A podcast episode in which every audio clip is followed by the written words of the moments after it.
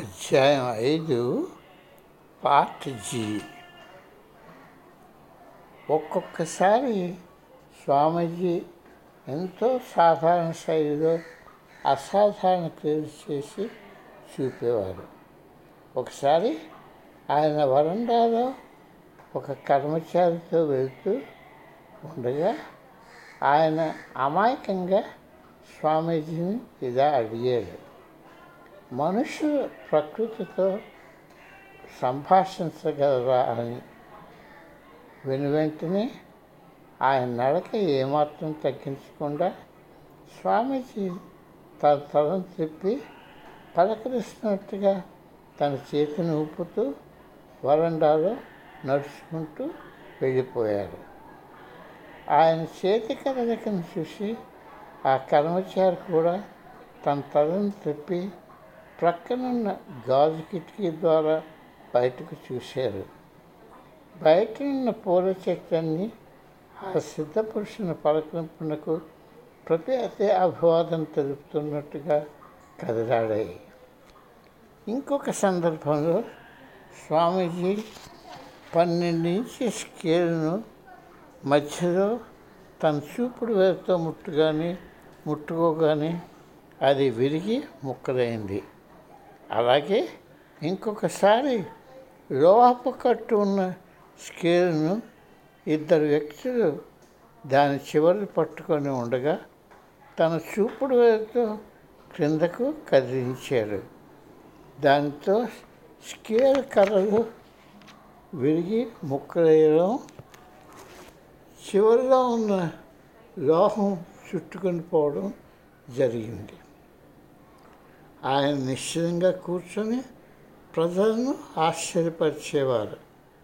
ఆయన సామర్థ్యానికి అందరూ దిగ్భ్రాంతి చెందేవారు. ఆయన నాసికారంధ్రాల కిందన ఒక ఈకను ఉంచి అప్పుడప్పుడు ఏమాత్రం కదలకుండా ఒక గంట కాలం కూర్చునేవారు.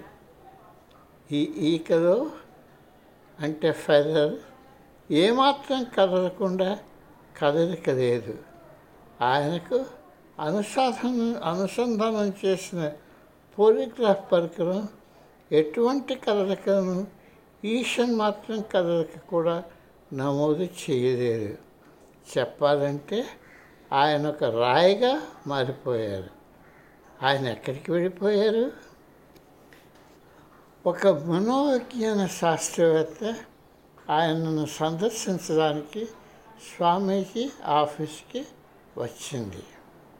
ఆవిడకు కావలసిన ఏ విషయంపైనను నాలుగు ప్రశ్నలను అడగమని ఆయన ప్రేరేపించారు. అటువంటి వింతైన కోరికను ఆవిడ తొలుతుగా ఆశ్చర్యపోయినా ఆమె ఎటువంటి సంబంధము లేనటువంటి విషయాలపై నాలుగు భిన్నమైన ప్రశ్నలు అడిగింది.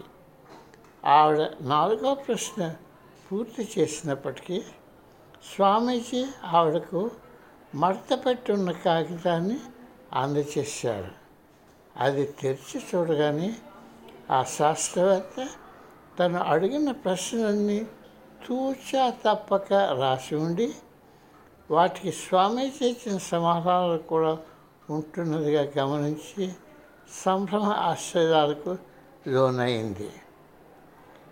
స్వామీజీ మెనేజర్ ఫౌండేషన్లో మానవులు చేయగలిగినటువంటి అన్ని కార్యాలపై తగిన పరిశోధనలు చేయలేకపోతున్నారని మేనేజర్ ఫౌండేషన్పై తనకు ఆశాభంగం కలిగిందని కొన్ని సంవత్సరాల తర్వాత నాకు చెప్పారు.